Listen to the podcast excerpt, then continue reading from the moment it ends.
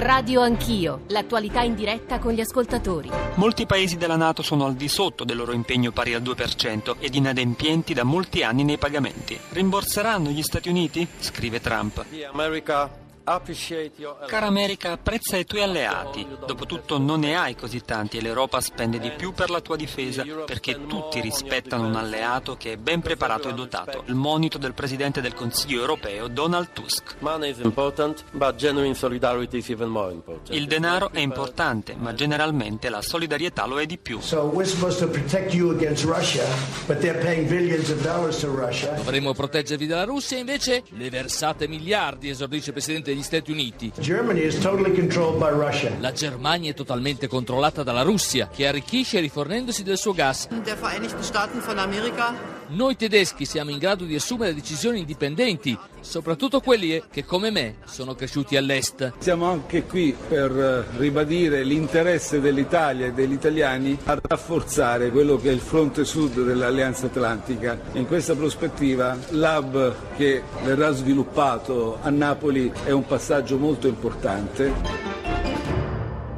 7.39, buongiorno, benvenuti all'ascolto di Radio Anch'io, buongiorno a Giorgio Zanchini. Questa due giorni di Bruxelles, il eh, vertice NATO è stato caricato di una gravità eh, davvero eh, in attesa, no, in attesa no, davvero forse imprevedibile giusto due o tre anni fa. Lo dico anche alla luce dei titoli dei giornali di questi giorni, degli articoli di questa mattina, il vertice più difficile nella storia della Nato, la fine del mondo di ieri, lo scisma d'Occidente, Venturini ieri l'editoriale sul Corriere della Sera, la posta di un Consiglio Nato non è mai stata così alta nemmeno ai tempi della crisi di Suez, nemmeno quando gli alleati eh, si divisero sull'attacco all'Iraq. E la realtà eh, che può sembrare paradossale è che sul contenuto del nuovo braccio di ferro Donald Trump ha ragione. Avete sentito anche le parole, erano alcuni dei passaggi degli interventi delle ultime ore del Presidente degli Stati Uniti, della cancelliera tedesca, c'è stato uno scambio anche molto duro sul, sui rapporti con la Russia, la richiesta di mettere il 4% del PIL di ciascun paese e di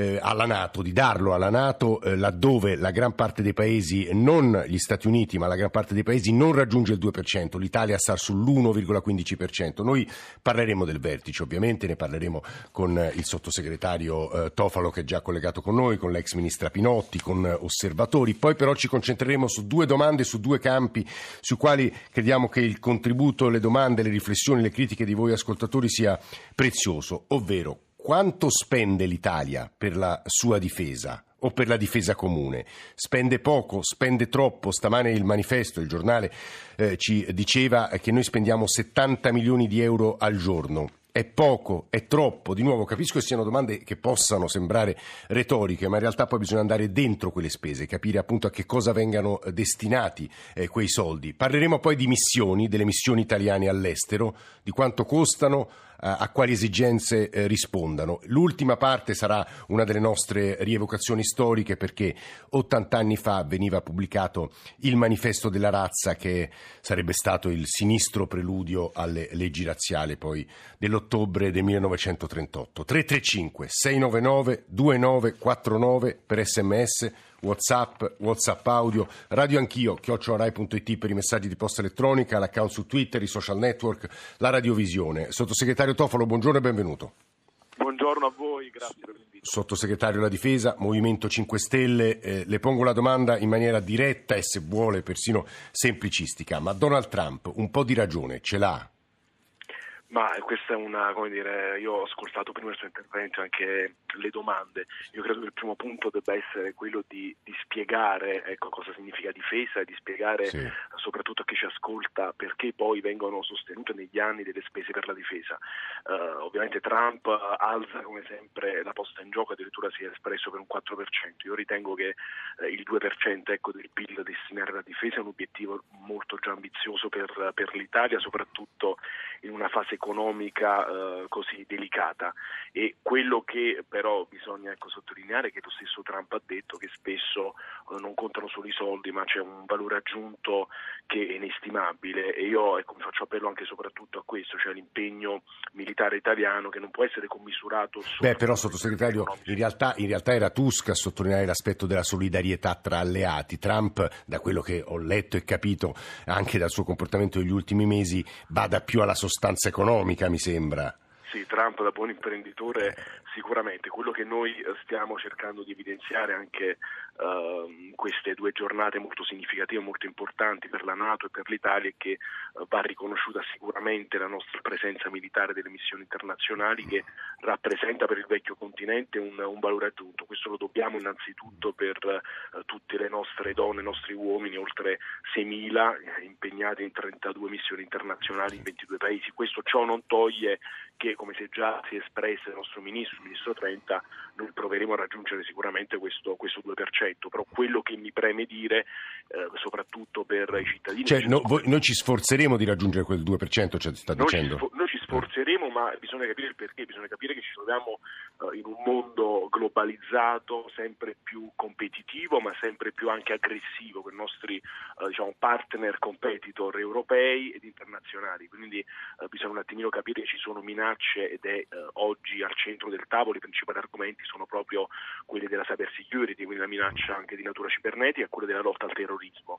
E io credo che l'Italia sia arrivata a questo appuntamento molto preparata e con una strategia ben precisa, cioè anche il nostro atteggiamento più duro nei confronti uh, dei paesi che hanno diciamo, ritenuto in questi anni che i flussi migratori dell'Africa fossero un problema soltanto italiano uh, era proprio in questa direttrice, cioè arrivare oggi ad un tavolo per evidenziare che sì va bene uh, tenere un occhio ad est, ma la Nato deve saper guardare anche a sud e quindi al Mediterraneo. E da quel punto di vista che cosa chiede l'Italia alla Nato? Eh, abbiamo sentito le parole del Presidente Conte toccare proprio eh, questo punto, cioè la preoccupazione, lo dice io porterò eh, non tanto le ragioni ma anche la preoccupazione e lo sguardo italiano alla costa eh, nordafricana, quindi alla frontiera meridionale del, dell'alleanza. Sì, ma noi partiamo da un, da un semplice ragionamento che eh, a mio avviso non ho mai ascoltato nei governi precedenti e non bisogna ecco, cadere eh, in errori anche comunicativi. Io spesso, ma io per primo, eh, spesso ho parlato di Libia e Italia. Oggi bisogna parlare di Africa, comunque di Nord Africa e Europa. Cioè noi ci troviamo in una situazione in cui abbiamo circa 740 milioni eh, in Italia di cittadini, di, scusi, in Europa di cittadini europei che da qui al 2030, quindi i prossimi 10-12 anni, scenderanno leggermente e le previsioni li portano a 550 milioni, abbiamo un continente africano che ha raggiunto sì. quasi 1,2 miliardi di uh, abitanti e da qui al 2030 raddoppierà. Allora se non capiamo che il problema non è Libia-Italia, cioè la Libia è uno snodo di flussi migratori che sappiamo anche essere gestiti dal malaffare, dalla malavita organizzata, dalle milizie non solo libiche, ma milizie in tutta uh, la parte subsahariana e uh, nordafricana, per cui se non riusciamo a capire come politica che bisogna allargare il discorso almeno al Nord Africa e all'Europa, noi non riusciremo mai a risolvere questo problema, perché poi uh, se da qui a un anno, due anni spero si, si riuscirà anche a stabilizzare la Libia, ciò non vuol dire che si possano fermare i flussi, che si possono spostare più ad est o più ad ovest della Libia, per cui bisogna lavorare di diplomazia con i paesi eh, centro e nordafricani per eh, regolarizzare con delle manovre precise quelli che sono degli equilibri anche africani, altrimenti noi eh, possiamo decidere di alzare muro, cosa che io sconsiglio, e come fu con l'impero romano essere dire, aggrediti o fare delle politiche ecco, di accoglienza, cosa che anche l'Italia, ahimè, negli ultimi anni non è riuscita a realizzare, oppure, ed è questo il nostro sforzo, e quindi ripeto perciò abbiamo alzato la voce nei confronti di altri paesi, perché non è un problema solo italiano, lavorare molto nel Mediterraneo per normalizzarlo. Noi siamo per l'accoglienza, ma eh, il Mediterraneo va una... Sottosegretario, tra l'altro questo lo, lo ricordo agli ascoltatori, ma insomma ne abbiamo parlato nei nostri GR, a 6 su Radio 1, eh, oggi c'è il vertice di Innsbruck tra i ministri degli interni e su questi punti ovviamente eh, si aspetta che vengano prese decisioni. C'è un'ultima domanda che vorrei fare ad Angelo Tofalo, sottosegretario della Difesa, Movimento 5 Stelle, non prima di aver ricordato qualche cifra eh, sulla spesa militare eh, italiana, aumentata tra il 2015 e il 2016 da 17,6 a 19,9 miliardi, allora era l'1,11, adesso noi siamo all'1,15 del nostro eh, PIL, quindi le cifre sono più o meno quelle 19-20 miliardi, giusto sottosegretario? La domanda riguarda gli F-35 che avete avete deciso di fare su quest'aereo che ha conosciuto una storia così controversa, anche di accoglienza così controversa, sottosegretario?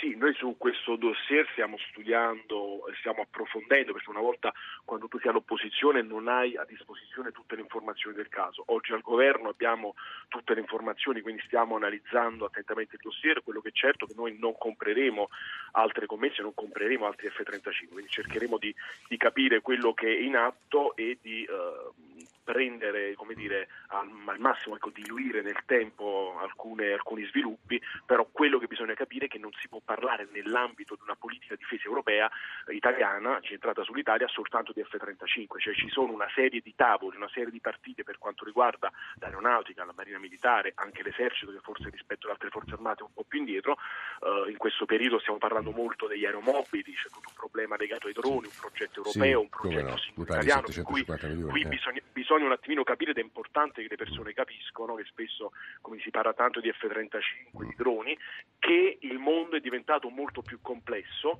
che questo può essere anche un attrattore di investitori esteri, può essere anche un export positivo per l'Italia, se dobbiamo puntare soprattutto a vendere le nostre tecnologie, qui mi rivolgo anche eh, come dire, a tutta la partita dell'ASI, l'Agenzia Spaziale Italiana, sì. abbiamo delle eccellenze, per cui bisogna capire che questo è anche un cure pulsante per quanto riguarda l'economia, l'economia, l'economia italiana. Ma dalle Guarda... grandi aziende alle piccole e medie imprese che vanno sostenute con un team che noi stiamo cercando di formare che si chiamerà Sistema Paese, mm. che oggi in Italia non c'è ancora. Sottosegretario, la, la, fermo e la ringrazio per la sua presenza stamane a Radio Anch'io. Angelo Tofolo, sottosegretario della Difesa, Movimento 5 Stelle, ha un passato anche recente eh, di ricerca, eh, studi e pratica nel settore della cybersicurezza. Si sarà capito da un paio di sue risposte, ci stava ascoltando eh, l'ex ministra della Difesa, adesso senatrice del Partito Democratico, Roberta Pinotti. Eh, senatrice, buongiorno e benvenuta. Buongiorno, buongiorno. E Alessandro Politi, che è il direttore della NATO Foundation. Politi, benvenuto, buongiorno. Buongiorno a voi. Politi, all'inizio ho citato eh, quella serie di frasi che caricavano questo vertice NATO di una responsabilità e di una gravità eh, che non si è mai data dai tempi di Suez, dicevano, dicevano alcuni giornali. È così, Politi? Eh, ci sono due livelli. Eh, direi che c'è il livello del Presidente degli Stati Uniti e poi il livello eh, istituzionale dove poi si va a parare. Il livello del Presidente è quello dire, delle uscite atmosferiche che abbiamo già sentito tante volte. E, e più vanno avanti e meno sono convincenti, nel senso che proprio fanno a pugni con dati di fatto della realtà. Mm. Poi c'è il comunicato finale, sì. che in realtà è un pesantissimo eh, attacco alla Russia. Sì, eh, nel comunicato eh, finale si parla di sicurezza energetica, ma ci si guarda bene dal dire che la Germania è controllata o teleguidata dalle pipeline no, russe. Tra l'altro il governo, il governo eh, tedesco ha detto che soltanto il 9% del loro fabbisogno energetico eh, è dovuto alla Russia. Quindi Guardi, anche... questa è una vecchia storia dai tempi di Reagan. Quando abbiamo fatto le prime pipeline si diceva che i russi avrebbero ricattato l'Europa continuamente. Non è semplicemente vero dai tempi della guerra fredda dove l'Unione Sovietica era davvero il nostro nemico. È un dato di fatto. Uno paga e ottiene il gas. Fine. Questo purtroppo è dire, un dato di fatto. Poi uno Chiaramente le relazioni con la Russia hanno un grossissimo problema che si chiama Crimea-Ucraina. Mm. Quindi Quello una cosa sono le parole di Trump, altra è il comunicato finale, questo ci sta dicendo Politi, eh, il comunicato finale è accettato da tutti e 29 i paesi, c'è il consenso su questo tipo di documenti. Non, non c'è un altro modo di, di, pubblicarli se non sono tutti d'accordo, almeno a non dire, bloccare il testo. Quindi questo è un fatto. Allora è chiaro che ci sono problemi di interazione. Insomma, io non invidio gli ambasciatori americani certo. in questo momento perché hanno un compito abbastanza complesso. Però poi eh, questi sono i risultati e anche gli obiettivi di spesa sono rimasti esattamente gli stessi, ah, perché ah, ah. non è normale chiedere di più. Come possiamo chiedere a un paese come la Grecia il 4%? Non... Su questo, su questo Politi, se posso, mi faccia sentire eh, l'ex ministra Pinotti, senatrice del Partito Democratico, che sulla spesa per la difesa in questi anni eh, molto credo si sia impegnata, ora non, senza dare giudizi di, di valore, e, e, lo dico alla luce di, di reazioni dei nostri ascoltatori, eh, senatrice, perché quando io ho citato quella cifra che ho rubato peraltro al manifesto stamane, 70 milioni di euro al giorno per le spese militari, l'indignazione è stata montante, senatrice. Ma il, il, tema delle spese militari è connesso al tema del funzionamento complessivo della difesa, cioè quando noi parliamo di spese militari dentro ci sono anche gli stipendi dei carabinieri, sì, della Guardia Costiera, cioè è un pezzo di funzionamento importante dello Stato che non serve come nell'immaginario di qualcuno che vuole rappresentare diciamo, il mondo militare come quello che fa, tra virgolette, la guerra. Eh, L'Italia è sotto l'articolo 11 della Costituzione, quindi l'Italia partecipa a missioni internazionali per il ripristino della pace e non certo in modo aggressivo. Ma serve anche quando quotidianamente noi vediamo che ne so, l'esigenza di un trapianto d'organi e il fatto che la prefettura ha bisogno di far trasportare rapidamente eh, un, un, organo per un bambino, per una persona, viene chiamata l'aeronautica militare che fa questo trasporto. Lo dico perché altrimenti viene immediatamente una immaginando, che ne so, gli scenari da, bellici, diciamo. guerra, bellici, no, tutti, tutti F-35 diciamo. Le navi, eh. le navi, della Marina che, che, salv, diciamo, che, che sono a controllo di 8.000 km di coste. E sugli F-35 mi permetta di sì. dire una cosa, perché io ho ascoltato soltanto sì, l'ultima parte sì. del sottosegretario. È importante che si dica quando si va al governo si studiano le cose, si capiscono meglio. In realtà poi un po' di documenti ci sono anche quando si è all'opposizione. Il Parlamento aveva tutta la documentazione per capire. Quando si dice non ne compreremo più uno, si dice una falsità. Gli F-35 non sono un contratto che tu hai stabilito parte, la nostra partecipazione nel 2001 una volta per tutte. Vengono di volta in volta confermate delle previsioni che sono generali. Quindi ah. ad oggi c'è una programmazione che arriva al massimo fino a 26, concordata con il Parlamento, dove già si erano diluiti e diminuiti, ma se vorranno far andare avanti il programma anche per arrivare a, questa, a questo numero. Dovranno di volta in volta dire sì, li vogliamo. Quindi dovranno anche oltre a studiare dossier, assumersi la responsabilità, mm, non mm. dire sono scelte precedenti, sono scelte che faranno loro. Senatrice, l'ultima cosa, eh, l'Occidente, io ho citato all'inizio delle espressioni davvero preoccupanti ed enfatiche al contempo, l'Occidente più largo, le relazioni transatlantiche mai così difficili, lei è preoccupata?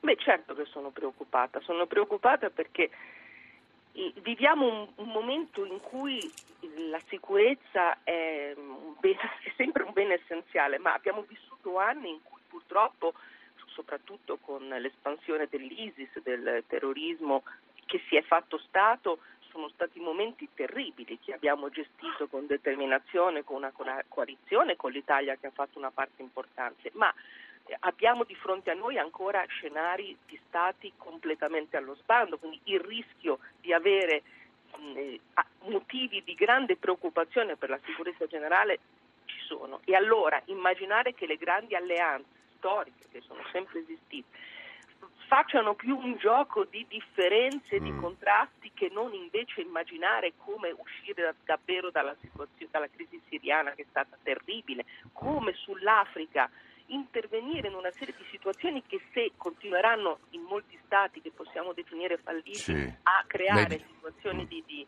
eh, incontrollata, cioè, stati che non vengono controllati da nessuno, po- purtroppo continueranno a generare focolai che e, qui, e, e quindi a maggior ragione... Abbiamo bisogno di una strategia lungimirante, intelligente e coesa. Eh, il punto è quello della coesione, di suggeriva la senatrice Pinotti, e da questo punto noi ripartiremo. Ovviamente gli ascoltatori stanno molto scrivendo sugli F-35, sulle spese militari.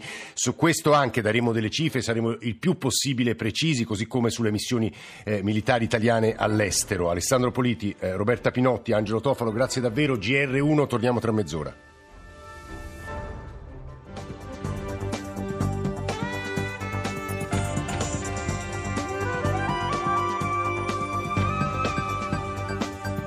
Rai Radio 1.